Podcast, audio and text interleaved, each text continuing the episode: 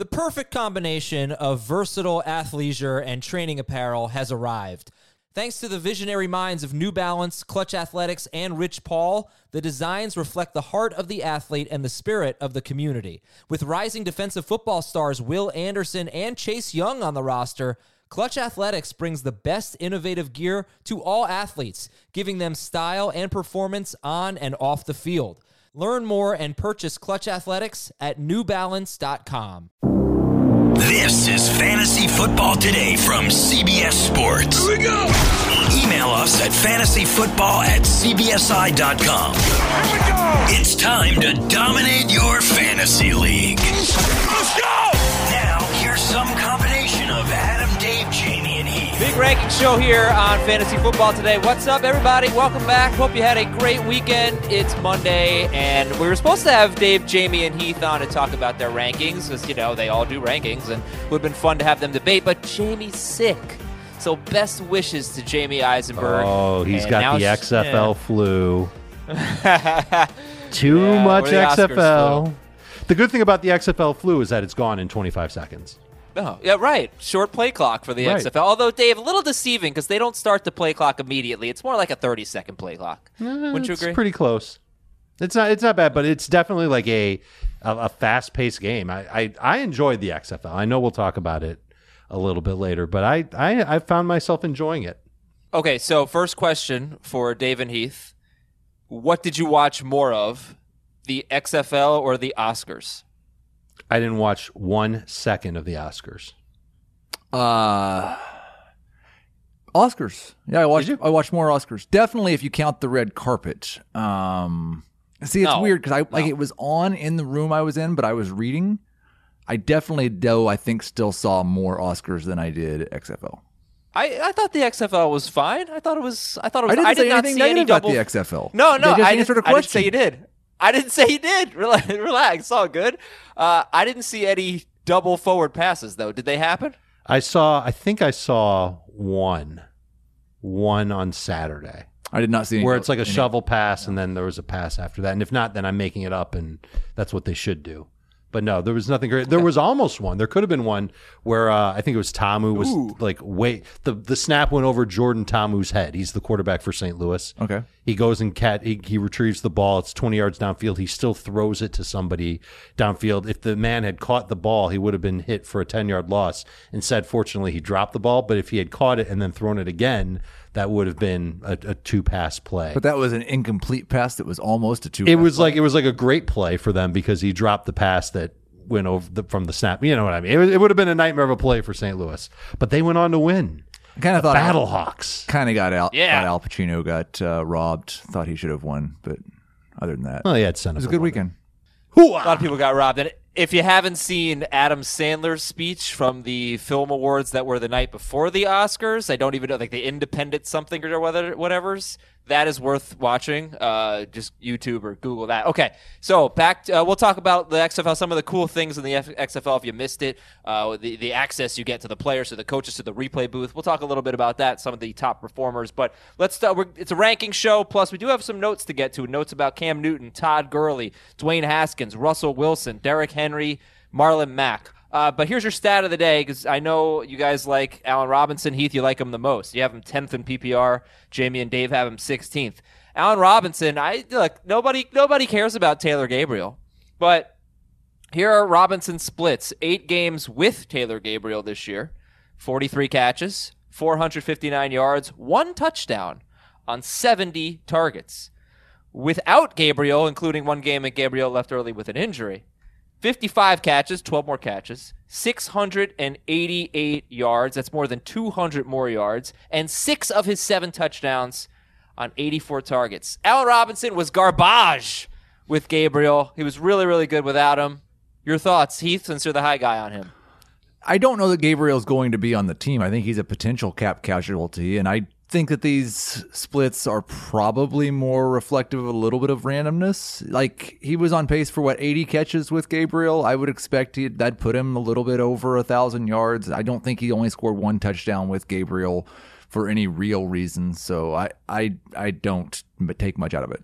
The Bears will save four and a half million bucks if they cut Gabriel. They'll save more if they keep him this year and then cut him next year. But he could always restructure and then he's there. You know, Anthony Miller benefited from Taylor Gabriel not playing as well.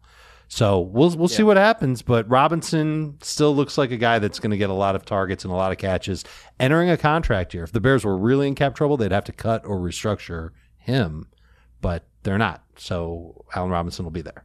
Well, Dave, you've got him 16th. Guys, you have ahead of him that Heath does not. Uh, Amari Cooper, Julian Edelman, Keenan Allen, Adam Thielen. Mm-hmm. Care to discuss? No, I like It's a those guys show. better. I think they've got a little more upside than Robinson. I think they're a little more fun than Robinson. Yeah, I don't like. Definitely with Keenan Allen, I could see that depending on what his quarterback situation is. Like I, I know Robinson's probably isn't going to be very good, but it's probably not going to be worse than it was last year. I think there's a legitimate chance Could be right better. now that Keenan Allen's situation is going to be worse than it was in terms of quarterback next year. If it's Justin Herbert for the Chargers and Tyrod, Tyrod's under contract. I know, but you know, Justin Herbert. I think the most Either- likely thing. What if it? Okay, they draft a rookie and start Tyrod? that's possible. Uh, Tyrod's been there before. What if it's Nick Foles in Chicago throwing passes to Allen Robinson? You digging that? Um, I don't think he'll be worse than Trubisky was. A couple of Jag ex Jaguars playing in Chicago. That's the secret to his. And then Ed, like Edelman's 117 years old, and we don't know who his quarterback's going. and he's banged up. He got banged up last Um, year. and I'm assuming Brady's back in New England. Thielen's 30 and was outperformed by Diggs at last year. So I, I don't know. I don't know. I, I get it. Like I, I feel like Allen Robinson is like a really safe receiver. Someone's going to take him to be a number two guy, maybe a number one guy if you spend your first three picks on non-wide receivers, and just a safe dude who you can pencil in for seventy-five catches, thousand yards, six touchdowns.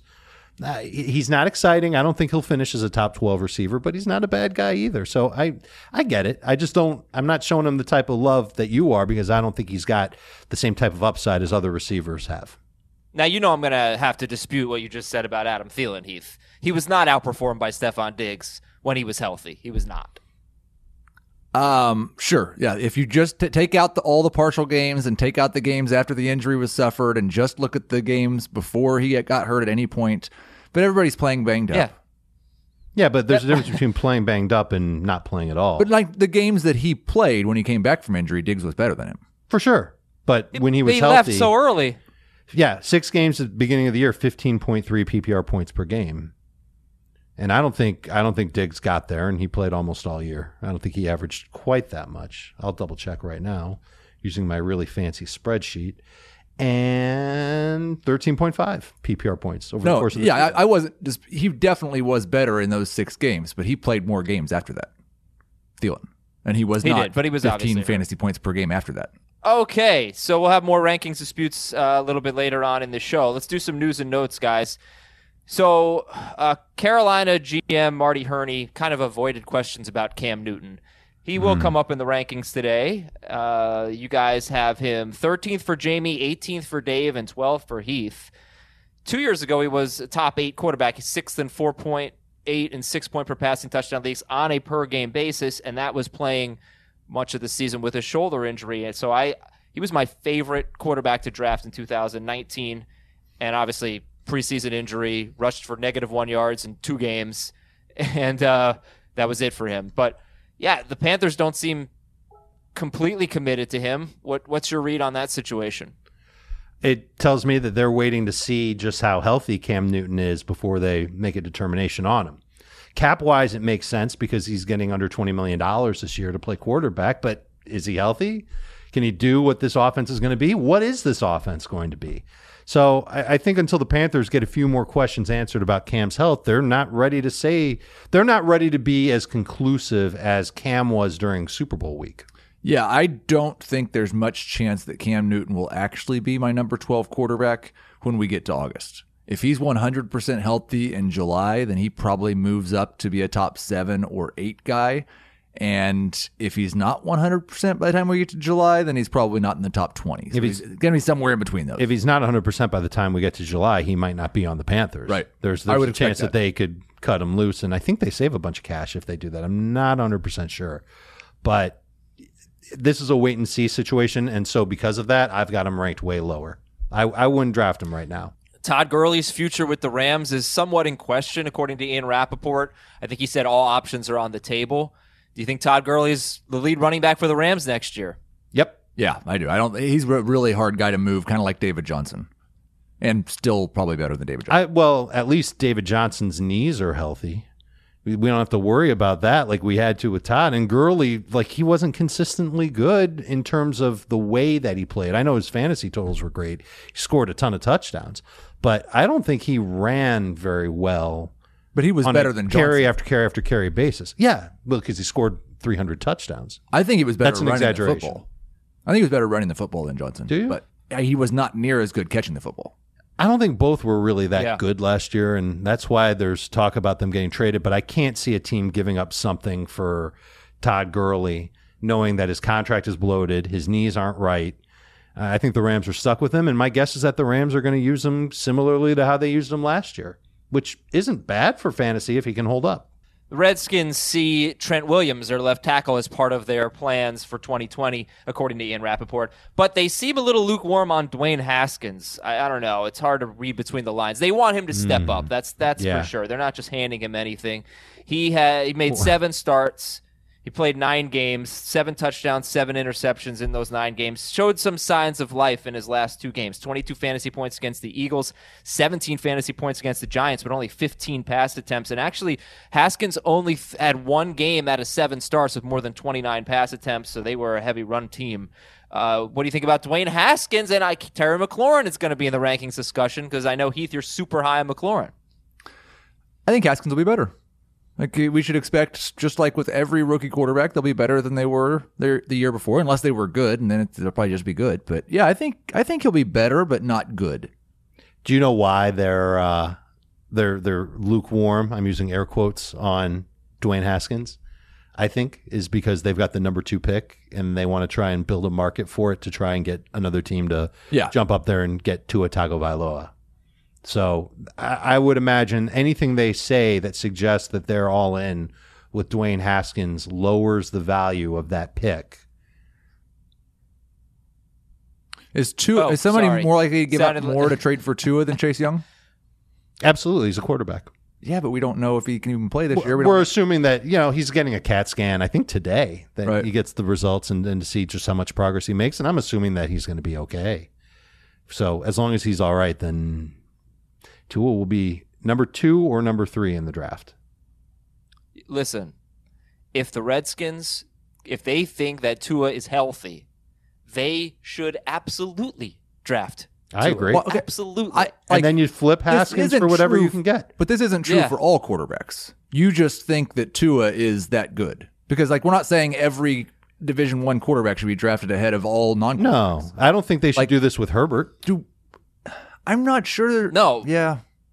And it's with the uh, you qualifier just- if he's healthy. Because if two if there's any questions about his health, they can't do it. Yeah. I just you just go back to a year ago and the way people were talking about Tua and the type of prospect he was, he was going to almost certainly be the number one pick. And I I think, you know, it's just the injury that's holding people back. And I don't think there was a, we know enough about the process of how they selected Dwayne Haskins. There was a big split in the building. Not everybody was sold on Dwayne Haskins. So if you're sold on Yeah. Tua, I don't care that you have Haskins. You do what the Cardinals did and you take Kyler Murray when you have Josh Rosen, you trade Josh Rosen. I think you absolutely do that. And then you let the Giants take Chase Young. The So, one problem is uh, the let's one guy in the building on. for Washington that was sold on Haskins is the one that might matter the most, and that's the owner. So Yeah, I we'll know. see. Maybe, maybe he can be convinced otherwise. I'm pretty sure he could sell a bunch of Tagovailoa jerseys and tickets, and that's a problem in Washington. So if he's, I, I'm, I'm telling you, if he's healthy, I, I think you're right, Adam. I think Washington has to take a very long look at him, if not take him at two. Russell Wilson wants to be more up tempo. Ooh, that'll be fun, huh? We've been hearing about this for, I feel like two weeks now. That's one of the minor adjustments I've made to my projections since um, I finished them. And I, I did increase their pass rate just a little bit because it's so low compared to the rest of the league. Any type of indication that they might throw the ball and play a little faster, I'm going to, it's a possibility. I'm excited by that it could happen. It'd be Oh, I- great I for wish it Lockett and does. Metcalf. I wish it would. They sh- they should do it. and then uh, They've got two great receivers. Uh, they can address their offensive line and make it better. Their run game is a little suspect right now, I would say. We don't know how Chris Carson's going to come back from his latest injury. Build around that stud, and and that would give him potential to finish as like the number one or two quarterback in fantasy if he had more opportunities. All right, and then I'll just run run through the rest of the notes here. Derrick Henry says he's going to be seeking a, at minimum Ezekiel Elliott's contract, six years, ninety million. franchise the Jaguars are going to play two games in London for the Jaguars. Two games. Wow, that's their home stadium uh, in Wembley. Sammy Watkins says he will play in 2020, and the Colts are working on a contract extension with Marlon Mack. That's according to the Indianapolis Star. According to me, you should be listening to the Fantasy Baseball Today podcast. Five episodes per week starting this week with position previews beginning, I believe, on Wednesday. We'll do relief pitcher and catcher this week, and uh, then we'll get to first base and the rest on uh, during next week and the following week. It takes a while to do baseball position previews, but we'll get them done. And yeah, just check out Fantasy Baseball Today. Check out our newsletter. Sign up right now. Go to cbssports.com slash newsletter. Stay up to date with fantasy football content all off season long. Your news of the day, your podcast content, your editorial pieces, prospect profiles, rankings, and more. That's at cbssports.com slash newsletter. Here we go to the rankings. Okay, quarterbacks, running backs, wide receivers, tight ends, and Heath. Huge controversy. You have Wil Lutz as your number one kicker and Justin Tucker as your number four kicker. Dave and Jamey have Tucker number one debate. They don't kick field goals as often in Baltimore anymore because they have one of the best quarterbacks in the NFL. So I factored that in in lowering Justin Tucker. If they had Joe Flacco again, I think he'd probably be the best kicker again. Okay. What, Justin what Tucker's else just from your been- kicker rankings. Yeah, would you he's like been- to he's just been- debate, Dave uh, Heath. What's wrong, Adam? I was asking Heath what else from his uh, his kicker rankings he'd like to debate. Uh, there's a lot of similarities between my February kicker rankings and the 2019 order of finish of kickers. okay. I'm always looking All right, for that's all. consistency from kickers, and I think we got a, some pretty good consistency from Tucker. So I took him. He's. I think he's he's pretty good. He's a good kicker. I think I'm not going to fight you over Wil thing. Lutz. I, I don't think we're actually supposed to be debating that. oh, Uh, Thank you, thank you. That's exactly what this was. It was a shtick. Heath hates kickers, so I went to his kicker rankings. Okay, let's get back to the to the basics here. Kyler Murray, top five for Dave and Jamey. Jamey has him fifth. Dave has him fourth. Heath has him tenth. I'll start with you, Dave. Uh, Kyler Murray, QB four. The other thing about Justin Tucker is no, I'm just messing around. uh, look, I, I think we've we're, we're starting to approach quarterbacks a little bit differently now. We're seeing them as dual threat type players or just cannon arm superstars that can put up huge numbers in any given week. We want the upside. We want to we want to try and get quarterbacks on our fantasy team that can get close to 30 points per game, maybe even well over that in the case of Lamar Jackson. And so someone in every draft, and I might be that someone in a lot of our drafts, will reach a little bit for Kyler Murray, assuming that he continues to run the football, that Arizona's offensive line is improved, that the receiving corps is better than it was last year. They throw downfield a little bit more. I think Murray can do those things. And I would expect him to take a, a big jump forward in terms of how he plays in the NFL. And I'm, I'm buying into that upside, knowing that it's going to cost me a pick higher than I might normally want to get Kyler Murray at.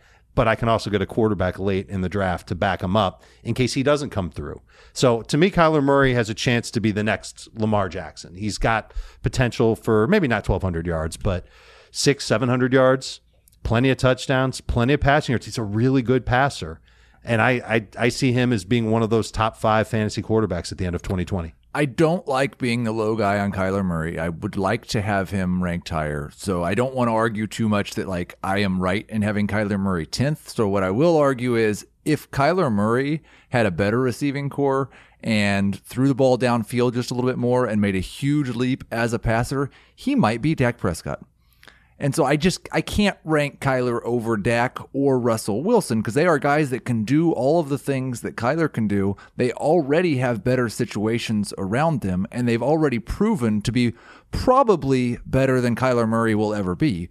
So, I, like, those are the two. I could understand Kyler as like where he, is in our consensus is where I would like to rank him. I've not found a way to manipulate the numbers to get him to that point, and so he's still down at number ten. It's going to take a huge improvement for him to make that type of leap. And I get it with what you're saying about he could be what Dak Prescott was. Here's the question for you: Is Dak who he was in 2019. Can he do that again? And we've talked about this, and maybe you don't have to answer now. It's something that you marinate on for a day or two. But is Dak Prescott capable of matching the numbers he had last year, or is he taking a step backward that opens the door for Kyler to step ahead of him? And that that's what I'm thinking. I think he's definitely taking a step backwards. I took I took ten percent off across the board. Um, it's just that he was number two last year. Mm-hmm. Yeah, if he takes a step backward, he could still be top five pretty easily. But that's 4,500 yards. Uh, 28 passing touchdowns. Right. So you knock three off of that. So 25. No, 28 is what I have him projected. Oh, okay. So we had what, 30 last year, 31, something like that. Right. Um, yeah, I think Kyler can get there. I'm I'm excited about him. I, I think that he it, it is continuing. I'm assuming that that offensive line gets better and that Cliff Kingsbury goes back to the lab this offseason and finds ways to make Kyler more effective. That's the thing that I really because like we came into last year with really the only hope was Kyler Murray is going to be really exciting. Cliff Kingsbury's offense is going to take the NFL by storm. By basically any measure we have, Cliff Kingsbury was pretty mediocre in his first year as a, an offensive coach. You know what? He had to change his offense. And yeah. usually when when we see those guys come in with these new concepts, the first year is when they have success and then everybody catches up to them. yeah, he changed his he changed his style Yeah. Midway thought- through the year. I don't know whether to view Kingsbury as a positive or a negative. I think it's positive that he was able to change his style and just make his offense. Um, he he made the offense more about the strengths of who he had on the team, and he try he didn't try and force it to be his way all season long. He realized, okay, I've got to change some things to try and stay competitive in some of these games, and and it worked out. And maybe he gravitates back to what he did in college now that he's got a better team around him. I, and I wouldn't take Kyler Murray until round seven in a PPR draft. That would be the absolute earliest I would take him. I think or anything earlier than that, just too soon. Well, one thing that he does that Dak Prescott doesn't do, he'll, he'll run for more yards. I mean, he ran for 544 yards as a rookie. Dak Prescott, I don't think he's ever been ab- above 350. 357 is Dak Prescott's career high. So there is that. And then I think Murray was a little unlucky. If you look in the red zone, he had the seventh most red zone pass attempts, 23rd most red zone passing touchdowns eighth most pass attempts inside the 10, 12th most touchdowns inside the 10. And then the rushing, he had five carries inside the, no, he had three carries inside the five yard line. He did not score on any of them. Josh Allen had five carries inside the five yard line. He scored on all five of them. Lamar Jackson had five carries inside the five. He scored on three of them. So I, I remember just thinking, gosh, Kyler Murray has been very unlucky this year. So maybe there's uh, just some t- some positive touchdown movement. I think he was absolutely a little bit unlucky when it comes to passing touchdowns. The fa- I mean, he is a quarterback who had four rushing touchdowns, and it's not like he ran as much as Lamar Jackson. I don't think you should really expect him to score more than four times on the ground next year. Let's go to our. By the way, let me let me reset the rankings here because if you're just listening to the podcast, I, I encourage you to do one of two things: either go to YouTube.com slash fantasy football today and watch the episode and you'll see the rankings come up See your hair too, Adam. just go to oh i have such bedhead it's horrible i couldn't fix it i'm sorry uh, it, or go to our website just go to fa- cbssports.com slash fantasy slash football and click on the rankings and they are now updated and you can follow along and when you look at the quarterback rankings it's mahomes and jackson one two and watson three for jamey david heath Th- then you've got Russell Wilson and Dak Prescott in the top six, and Kyler Murray in the top six for Dave and Jamey, top five in fact, but but ten for Heath. Uh, so we talked about him. How about Drew Brees? He's tenth for Jamey. Drew Brees is eighth for Dave and fourteenth for Heath, and he was pretty much a. He, I think he was the number three quarterback on a per game basis if you take out the Rams game where he left really early with an injury. Just his healthy games number three quarterback. I understand not ranking him there, but Heath 14th for you. You're the low guy on on him. And Dave and Jamey have him in the top 10.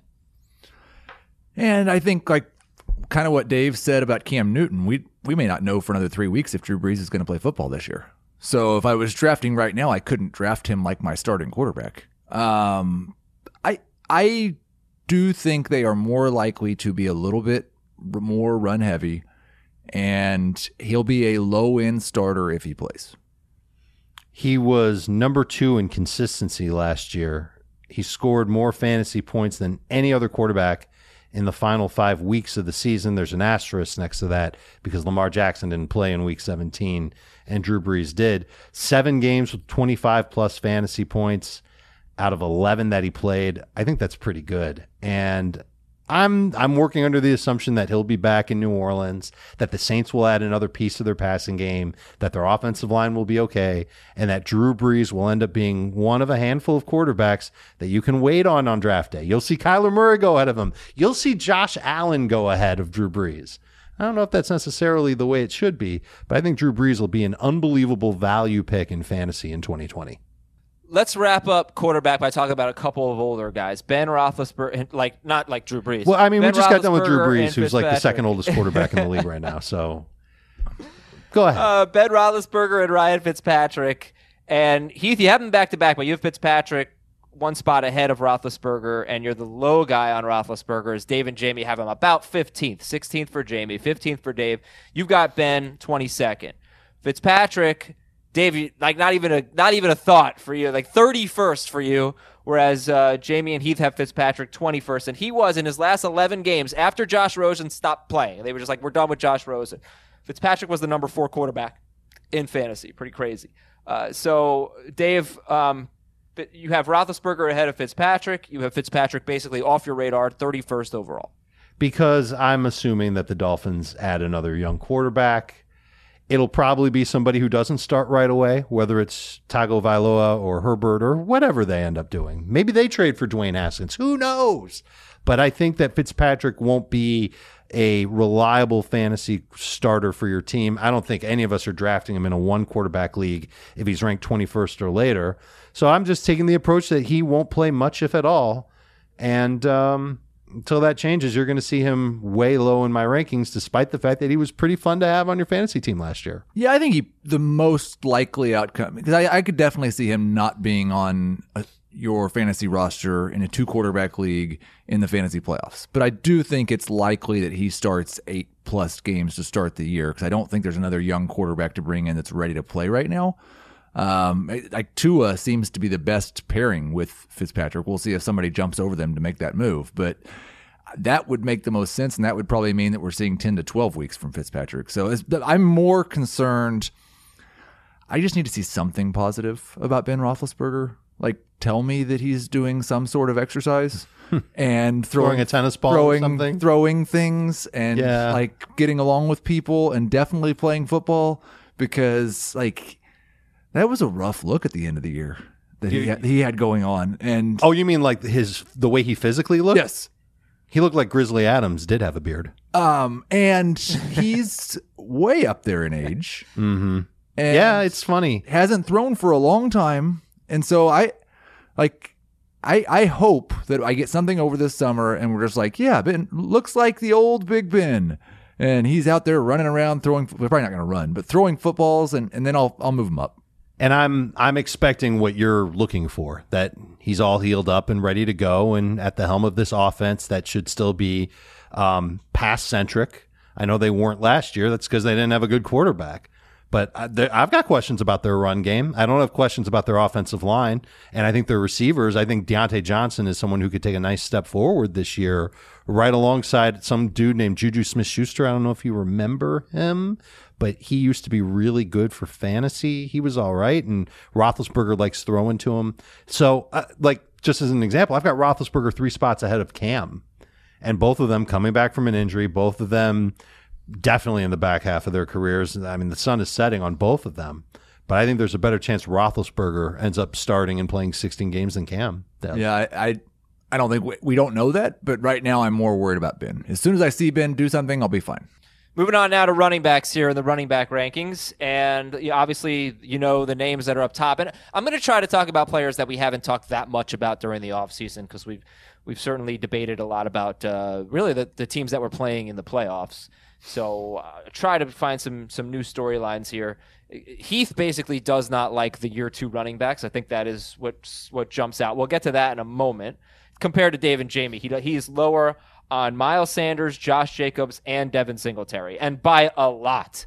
So Keith, I don't know. Okay, You've got some I- weird complex. Can we get to that now? No, I dis I disagree with the by a lot. Like with the, the It's biggest range here is between 12 and 20, 11 and 21, 11 and 18, 14 and 22. That's not That's a lot. huge range at running back. No, the the difference between number backs. 14 and number 22 is not a big difference. It's a hu- it's a it's eight They're running backs. both a number round. 2 running backs. Well, you mean all three? That's ridiculous. That's 100% true. there- No, th- th- there's a big range between number two running back. Someone that you rank 12th compared to 21st. That is a big difference. No? Eh. the the thing that stood out to me when I read over your notes, Adam, is that I, I don't have Philip Lindsay ranked ahead of Sanders, Jacobs, or Singletary, and Heath does, and that's that's what I want to hear because I think I think Lindsay is okay. I think he's I think he's going to be the lead back for Denver. I think he'll be all right, but I don't see like a path for him to be a top ten fantasy running back like I do certainly for Jacobs quite quite honestly, I see it for Singletary too. And I I want to see it for Sanders, but I just know what Philadelphia does with their running backs, so I might soften it and say more of like a top twelve ish type of guy for Sanders, which is why I've got him where I've got him. But I, I'm curious to where your mind's at with Lindsay versus the second year running backs, because I would I would guess that as it stands right now, all three of these guys will get picked ahead of Lindsay just because they're second year backs who finished 2019 strong. They they were very similar in their rookie year to what Phillip Lindsay was in his rookie year when he was the number 13 running back in fantasy. Um, and it, he did it with a lot of extreme efficiency. And that's what we saw from Singletary and Sanders. And I'm generally going to regress that efficiency. And I pro like both of those guys, I had to make some manual adjustments because they got more touches as the season went on. Hmm. But I still don't feel 100% confident that Miles Sanders is just going to be like 300 touch feature guy. He could be. It's possible. I get it. It's, I get it. I'm more open Yeah. to that possibility than than really I am with Singletary right now because they've talked about how they got to go get another running back. Um, but what really has changed for Lindsay over the last two weeks, he's another one of the adjustments I've made since I started is Pat Shurmur. Because Pat Shurmur has, generally speaking, had a feature back. And one of the first things he talked about in his press conference was how he thinks Phillip Lindsay can catch more balls. So as of right now, and this could change over the summer, I'm expecting Phillip Lindsay's going to have a little little bigger piece of the pie and catch more passes with Shurmur. Well, what about pedigree though? Like, because Miles Sanders. I mean, I don't understand how you have Kareem Hunt one spot ahead of Miles Sanders. That just, just blows my mind. But uh, Miles Sanders, five star recruit, early round pick. We know running backs get pushed down. Uh, just you know, you listen to Ben Gretch talk about Miles Sanders. He knows what's up. Phillip Lindsay was an undrafted free agent. So at some point that doesn't matter, but maybe it still does. And I just feel like I just feel like Sanders is on the track to stardom here. And by the way, his last uh, eight games, I believe, including the playoffs without Jordan Howard, he was on pace for 296 touches, 234 carries, 62 catches, 1,526 total yards. Uh, and he was on pace to be like the number seven running back, basically, in fantasy based on those games. We we saw uh, we've talked about this. There were multiple running backs, including Damien Williams, who saw a Aaron Jones a much bigger increase in their share of the touches as it got closer to crunch time at the end of the season. Sanders did that, just like those guys, but he also did that after Jordan Howard got hurt. If we get to even May and there's not like a another significant back added to this team, then I'm going to up his touches. I've got open touches sitting there just expecting. And again, I think, Adam, you've accepted because of those eight games that Doug Pederson's history doesn't matter anymore. It was only because he didn't have a running back as good as Miles Sanders, and Miles Sanders is definitely going to be that guy now. I will have to see the offseason happen before I'm going to accept that. Yeah, I, I, I basically do feel that way. I basically feel like and and that could be like give him the I keys to the could feel yeah. Mm-hmm. that way by May.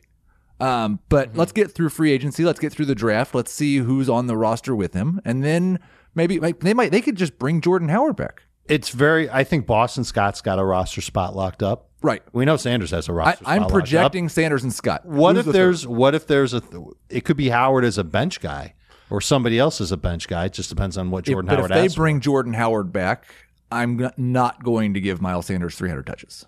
I don't think you can. Yeah, I think you're right. I- I- that's fair. I agree. All right, so so what about Josh Jacobs, Devin Singletary? Jacobs, Uh, what do you have against them? I don't have anything against Devin Singletary other than it's very similar situation to Miles Sanders. He just wasn't as good. Um, so I like I do expect he's going to share. Jacobs, just I wish he could get the touch of it. The concerns that I had about Jacobs coming into last year, and I I didn't dislike him, but I didn't have him as high quite as everybody else. Was can he hold up to a full workload because he never did it in college, mm-hmm. and will he get the work in the passing game? Did uh, you get those questions? I know you got the second question. I don't think I got either of those questions really answered, but the fact that they just gave five million dollars guaranteed to Jalen Richard tells me they don't they they think they know the answer to the number two question. He had six games with at least 20 carries. I don't think they were afraid to give him the rock. But he did but he didn't hold up. he did wear down as the season finished up, and, and the lack of catches is something that does make an impact in PPR leagues. And I think you're right. Jalen Richard re-signing definitely hurts that upside for Josh Jacobs, but at the same time, I would imagine that they're going to try and expand his role a little bit more. Maybe he gets more catches instead of carries, which would help his PPR profile. I think- and he still shares that role a little bit with Richard. I think it could go either way. They could say, you know, the fact that he had the multiple injuries at the end of last year has nothing to do with the fact that we gave him more work than he's ever had in his life, and we're going to do it again. Or they could say, eh, this guy had never had that much work, and we gave it to him, and he got hurt. Well, it's true. I, I, maybe they are worried about that, and that's why Richard was an easy sign for them. But I also think Richard came cheap for them.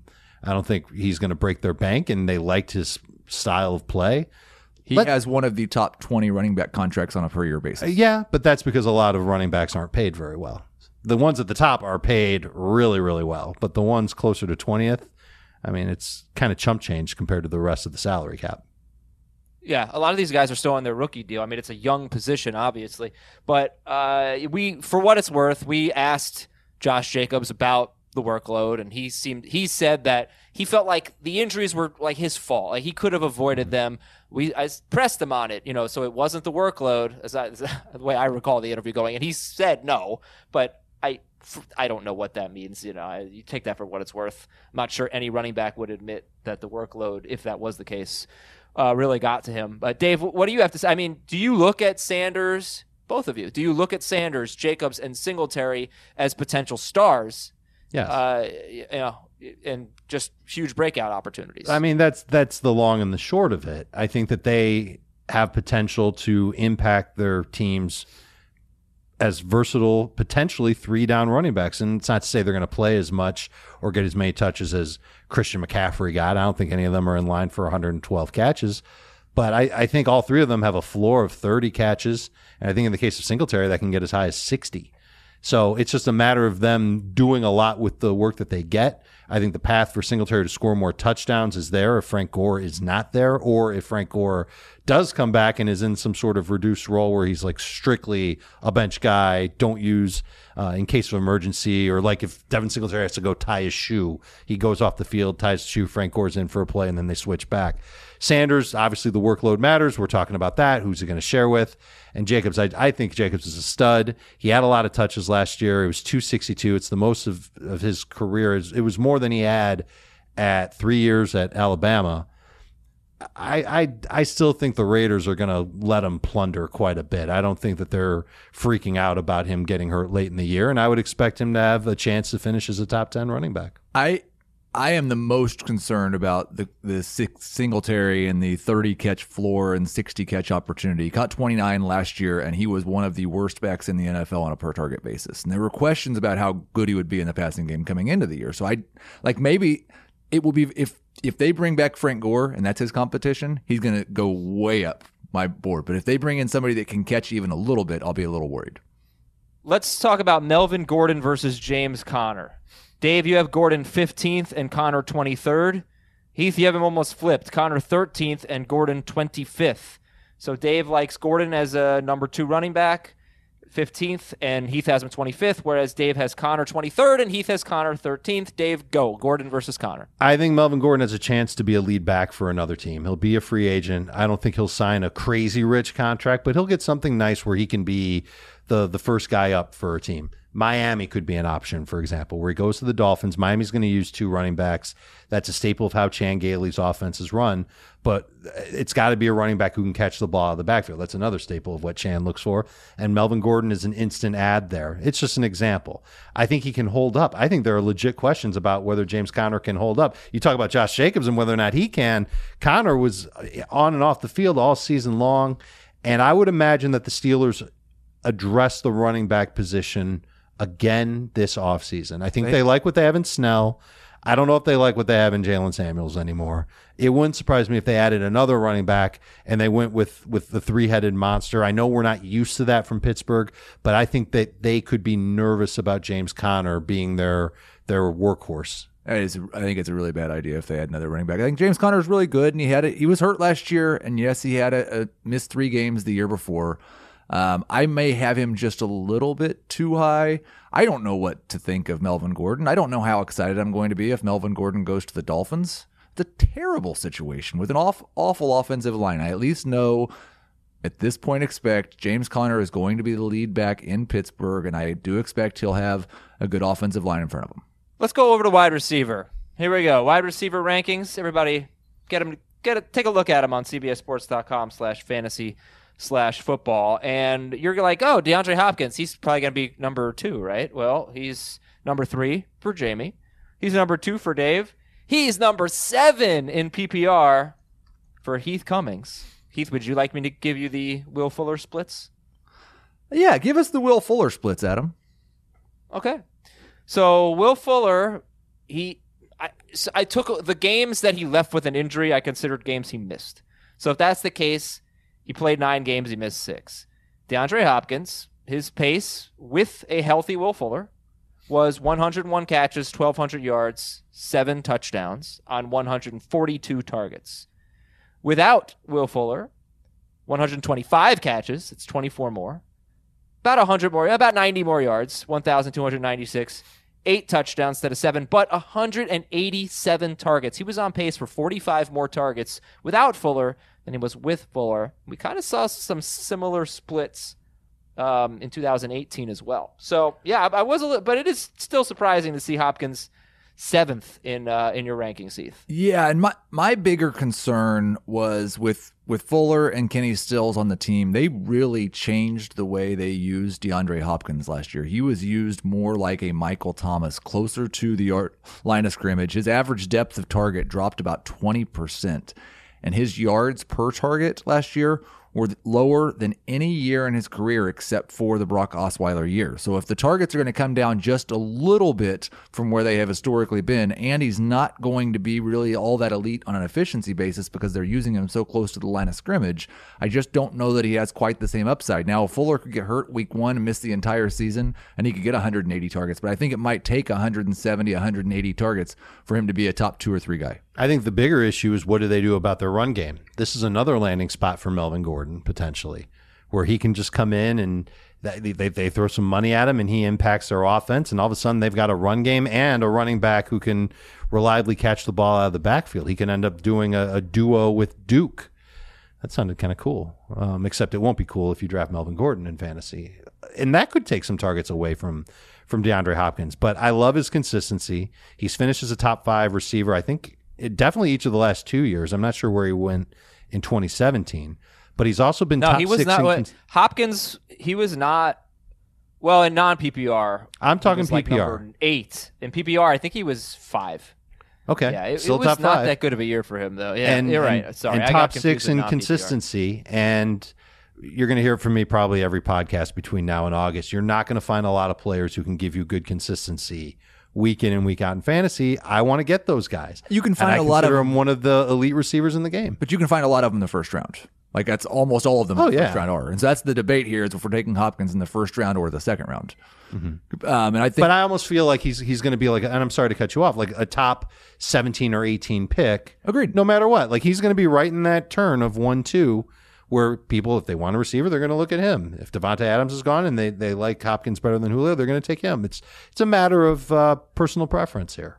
So everyone has Michael Thomas number one, Jamey David Heath, DeAndre Hopkins is three for Jamey, two for Dave, seven for Heath. Uh, Davante Adams is top three. Julio Jones is top four.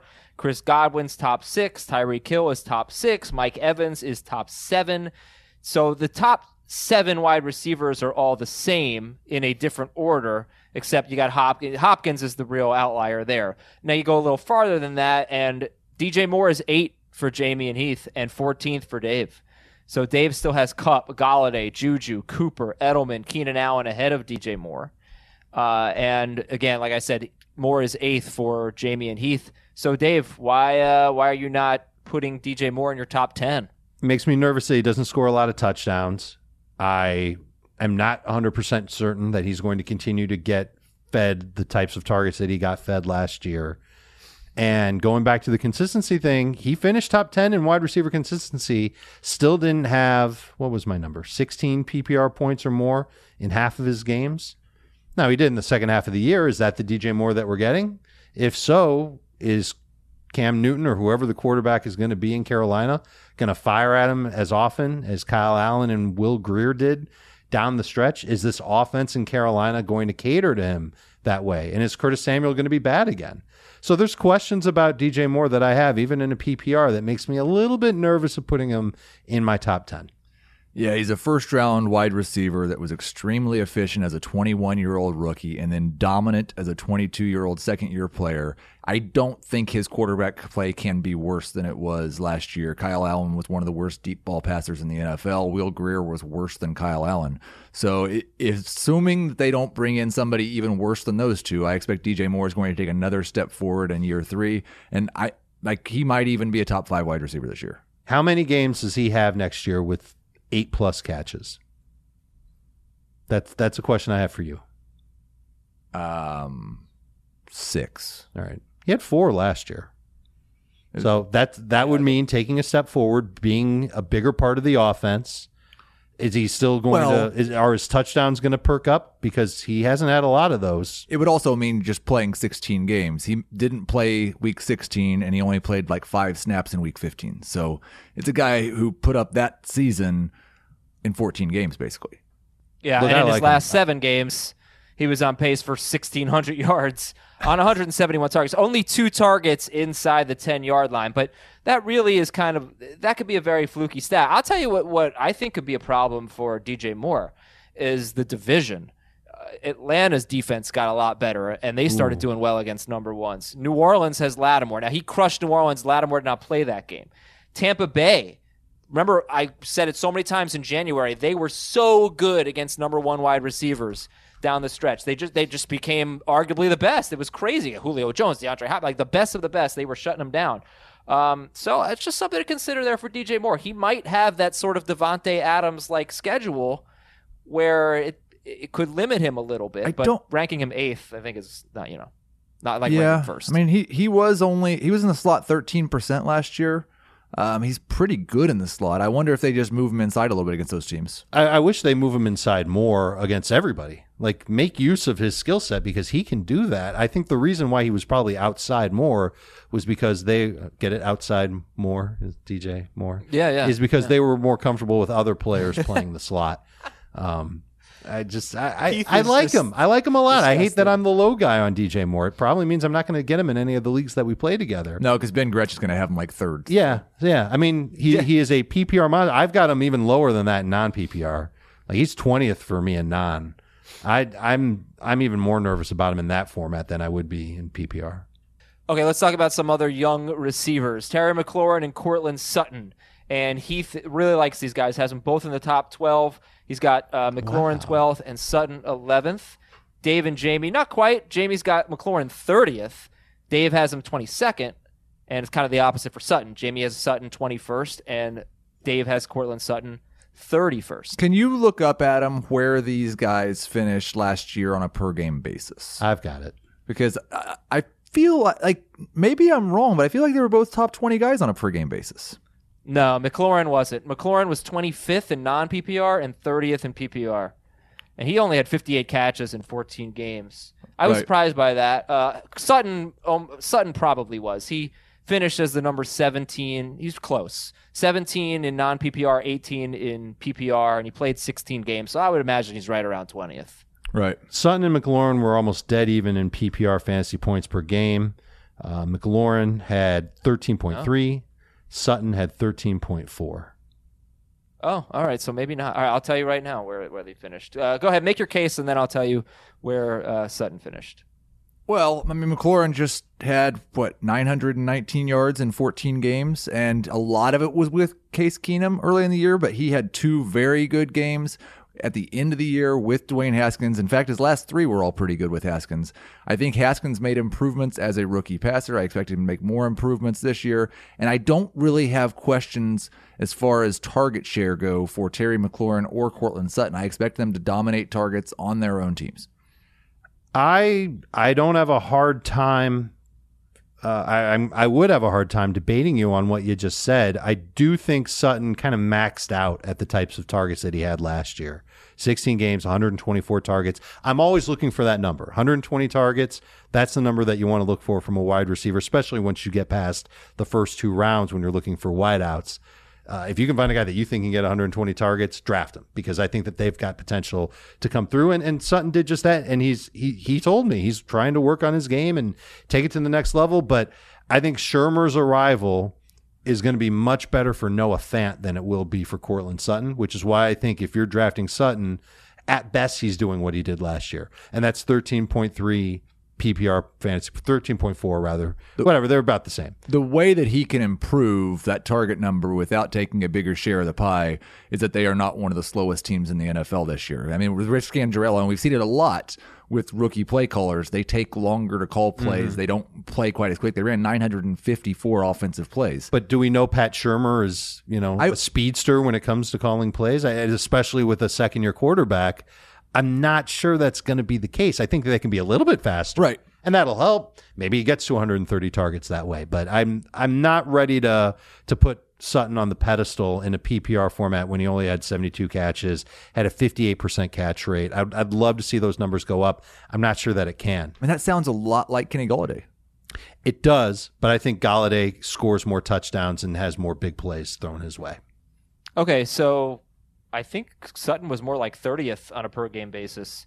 He was 28th in uh, in PPR, and I think he was about 30th in non PPR. So surprising, I didn't realize that.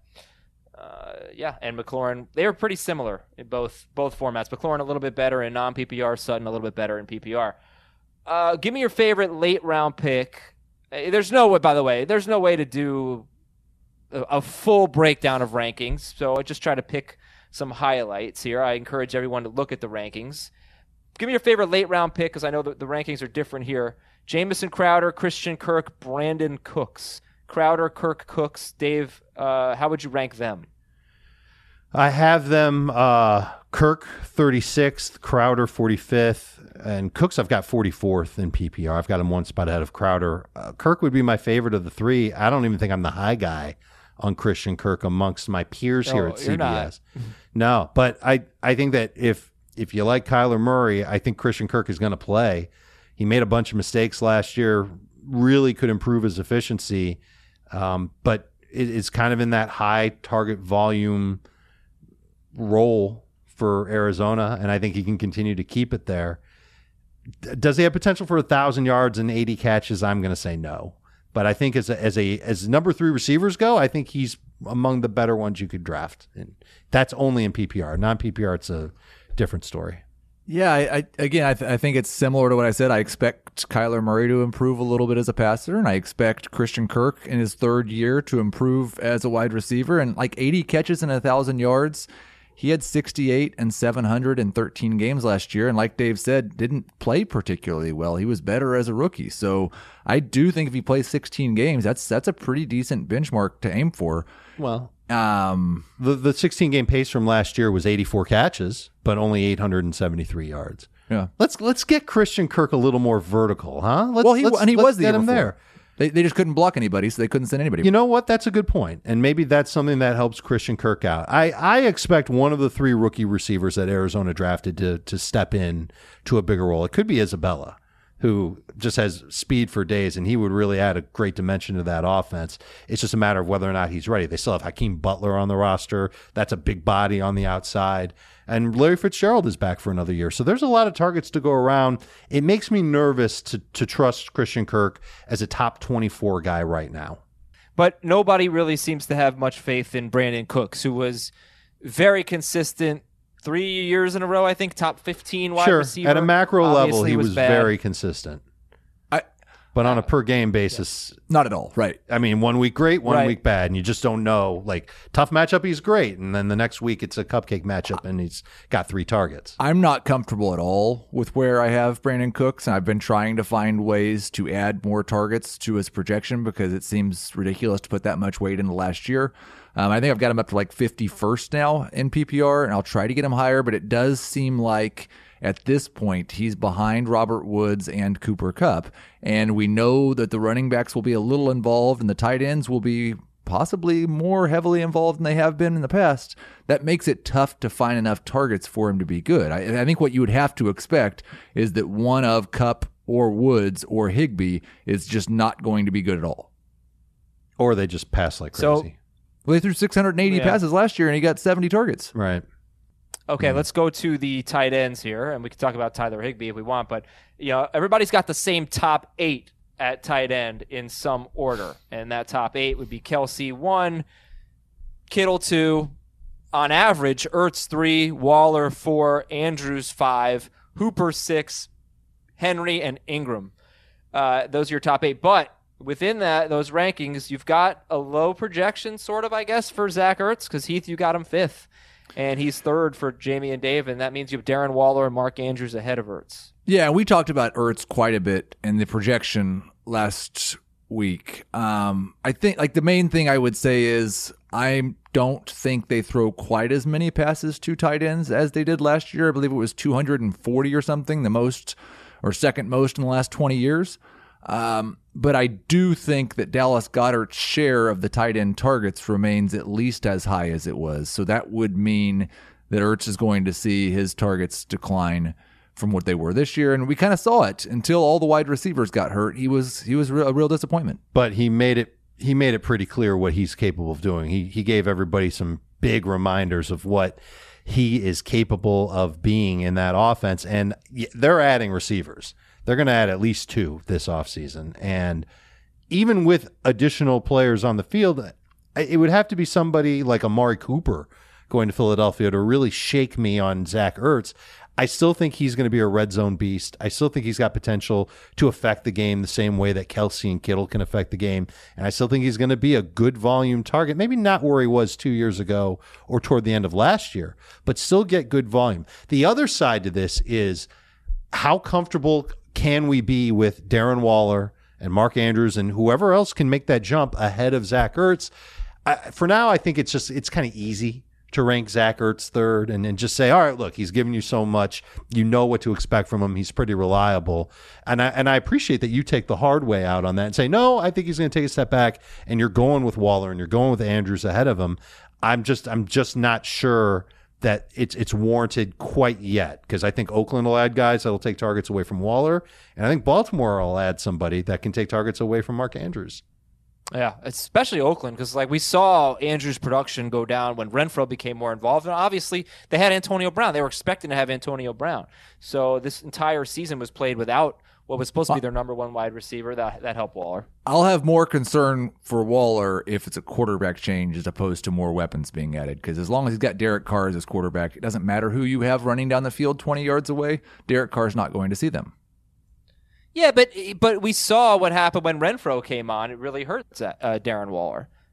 You know, it's just kind of the same thing. Like Ertz, It, Ertz, he did. right. There Ertz was like averaged- a, but again, that was a narrative. It was like a four game stretch where Hunter Renfrow really seemed to affect Darren Waller's production, but Waller finished with a very good game when Hunter Renfrow was on the field, right? Uh, weeks nine through twelve was when Renfrow kind of got going, and he had five. Renfrow had five more catches than Waller. He had three more targets and one more touchdown. Waller had about 18 more yards. Their production was very similar. It was just it was a bad it was a bad four game stretch. It was 13 catches, 211 yards, no touchdowns on 20 targets in Right, four but games that's that's Waller. that's like a 800 yard pace for a tight end in a bad stretch. but it it's five targets per game. That's you know not so good. But all right, look, it, it is a small sample size. Ertz averaged seven point two five targets per game with Alshon Jeffery, and he averaged eleven targets per game without Alshon Jeffery, or in games which Jeffery left early. You all have Noah Fant over T.J. Hockenson. Give me a, a reason why. Pat Shurmur. That's that's definitely the best reason why. The second best reason is because we saw quite a bit of Hockenson and he was minimized in the offense. And I think Detroit's going to make Golladay their their main receiver on offense. We'll see what they have at number two, whether they hang on to Marvin Jones or not. I think Hockenson could end up being the third best guy there. I don't know how many games he's going to have next year with five or six targets. You all have Tyler Higbee ahead of Jared Cook. What are you thinking? I don't know. I'm thinking that it's going to be a, a young, aggressive tight end in a in a just as good of a passing offense as the one that Cook is in, who might get lost from time to time, but Cook got lost from time to time. I'm going younger here. That's really what it comes down to. And and the bet is that Higbee continues to get good volume. I don't think he'll be quite where he was at the end of last season, but he he's another one of these big mismatch guys that the Rams kind of stumbled into. Whereas the Saints brought in Jared Cook to be that mismatch guy, and they forgot about him for the thir- first third of the year. Yeah, like Jared Cook at age 32 averaged 16 yards per reception and scored nine touchdowns on 65 targets for the year. That's four targets per game. Man, Saying he can't keep that up. I, I don't think we should expect Jared Cook to keep that up. And the year before he was awesome because he got 101 targets, but I don't think there's room for 101 targets in the Saints offense. And So- he, do you agree that Higbee will have a hard time keeping up his pace from the end of last year too? oh, there's no chance. which is zero why chance. which is why neither of these guys who did some incredible things last year are not top five types of tight ends. I've got Evan Engram ahead of both of them, and Engram did almost bupkis last year. But that's I, I think he bounces back, and I think Jason Garrett and his track record with how he's used his tight ends when he was a play caller. You can read about that on CBSSports.com right now. I, I think that there's room for Engram to be better than both of them next year, and he's one of the value picks that I think you can get at tight end. Last eight games of the season for Jared Cook. That's when Drew Brees came back. He was the number one tight end in non PPR, number two in PPR, but in a probably unsustainable way. 76 targets in those eight games, 19.2 yards per catch. Whoa, he did not have 76 catches. targets in those eight games. Yep, he was on pace for 76 targets. Oh, so he had 38 in those Um, eight games. Okay. He had 38, 38 targets in those eight games. Thank you. He was on pace for 76 targets, which would have been 12th most among tight ends. So you can't expect a guy to be the number one or two tight end with the 12th most targets. Just, yeah, I, I understand why you went with Higbee over Cook. I just wanted to be a little dramatic there. All right, speaking of dramatic, Dave, what were your takeaways from the XFL? This is the XFL. yeah. Uh, I enjoyed it. I, I ended up watching parts of every game, and I think I watched one game from beginning to end, and was was excited. To me, it felt like arena league football, outdoors, larger field, better quality players. And not that these guys, you know, there's a reason why they're in the XFL and not in the NFL, but I, I think there's a lot of good players. Nah, that good's too strong. A lot of adequate players playing against other adequate players, and it, it, it made for a fun game. And look, I, th- I think the design of the game didn't necessarily play out on the scoreboard. I thought that the game is designed to have a lot of closer matchups, the- fast pace of the game, the fact that you can score nine points on one possession. Uh, we didn't quite see it play out that way. The coaches were pretty conservative in that regard, but it, it's a passing league more so than the NFL. And uh, it was fun. I had fun with it. I played some DFS with it. I I lost ten bucks at, at the end of the at the end of the weekend. Um, I also bet on the XFL. I might have a problem, but I won money on that. So ultimately, it was a positive weekend. And uh, I, I don't know if any of these guys are coming to a National Football League team near you, but for now, it's fun. It's a great replacement for the NFL in the dead of the year when there's no other football being played and it, it, it it's made fantasy fun too. Ben Gretch, who's been on our podcast before, has has done a, a piece on the five biggest takeaways on uh, on the XFL, and I think it's worth reading if you are going to watch the XFL or play DFS XFL or regular fantasy XFL. Um, my five biggest takeaways. I only have two. Aaron Murray's really bad. He had a terrible. Really, so bad. And you know what? Tampa Bay, like uh, Trestman, for whatever, re- it's almost like he treated that game as a preseason game. He, he they were one of three teams that were 50 50 run pass or more in favor of the run. My my second takeaway is Christine Michael's stat line. Oh my gosh. He had seven and carries. people were taking him with a first round pick. I took him second overall. Yeah. Seven carries, zero yards, one target, one catch, negative one yard. so you had more yards than Christine Michael. Cameron Artis Payne, his counterpart, Mm-hmm. also former NFL star, two carries Now for you're six using yards. star a little loosely there. Lance Dunbar led that team in rushing yards with 27. Mm-hmm. These are just fun things. This is not a rushing league. Uh, there, you're not going to. No. Running backs are going to be kind of Um, like tight ends. don't don't tell Matt Jones that. Why? 21 Yeah, carries De'Veon for 85 Smith and yards. Matt Yeah, Jones. and that was, I think, that was the most yards any running back had on the ground XFL Week One. But uh, My my first round pick was uh, was De'Veon Smith of Tampa Bay, and I was encouraged that he got 16 carries in a game that they lost 23 to three. So that was, you know, okay, we're all learning here. What what I thought was really fascinating about this was like you are trying to be a fantasy analyst on a league that you know absolutely nothing about. Imagine that you have never seen that nobody has ever seen an NFL game and all the assumptions you would make and how wrong you would be. You know, it's just it's it's a real challenge and it's just a different perspective on the game. I love the fact that you hear from the replay official uh, how he's talking to the head referee and figuring out the uh, the close plays and if it's a catch, if it's not. You're interviewing players right during the game on the sideline. That was pretty cool. The kickoff was interesting with the way they line up. I didn't see any. I didn't see anything too crazy. I mean, it felt like normal football to me. Uh, one fantasy player, Austin Proehl, I believe Austin was his first name. He's Ricky's he had a big son. game. He, Yep. Ricky's he had a huge That's game. Ricky's kid. Ricky's kid. Yeah, uh, he I- he had a huge game. He had ten targets, which is great. But he had like a long fluky touchdown. Yep. So we'll see if that like he was like the 60th pick in our draft. Yeah. So I feel like I like was he's a hoping he sell wasn't high, but if he had 10 targets, yeah, me too. If well, how about Nelson targets, Spruce that- with that'd be 15 targets? How about PJ stuff. Walker? PJ Walker was the cheat code in DFS this past week. Yeah, the weekend. quarterback, big game. Oh, he Yeah. plays for Houston. He could be Walker, Texas Ranger. I like my new Cardale team Jones name. too. I think he's going to be. It's my new XFL fantasy team name. He was, fan- and he was, he went into camp not even as a starter. You remember Connor Cook? Walker, Texas Danger. Cardale Jones, uh, the DC quarterback, I think is going to have a really good year. He had I agree. nine carries. He threw two touchdowns. I think they're going to be they're going to be solid. All right. Yeah. Thank you for uh, listen. Listen, I'm not on the rest of the week, so Dave Heath, you have to uh, uphold this promise you're about to make. We haven't read emails in a long time. They were supposed to be on the show today. Didn't ha- didn't get time for them. You have to read emails on the next show and the one after that. Okay. You want to do a mailbag show? We can do a mailbag show, but All right, emails let's do a have to be mailbag read show. and they will Why be not? read. You up for that, Heath? Fantasy I'm not going to be on the next show. Oh, okay. Whoa. Okay. It doesn't have to be the next show. We can But we can this do the week, mailbag we'll read emails. as part of the uh, when we do the dynasty coverage. We'll get it whatever in. it is. We'll get Fantasy it in. football at cbsi.com. All right, good. All right, thanks for listening, everybody. For Dave, for Heath, I'm Adam. Jamey, feel better. We'll talk to you on Tuesday. Na, na, na, na, na. Nah.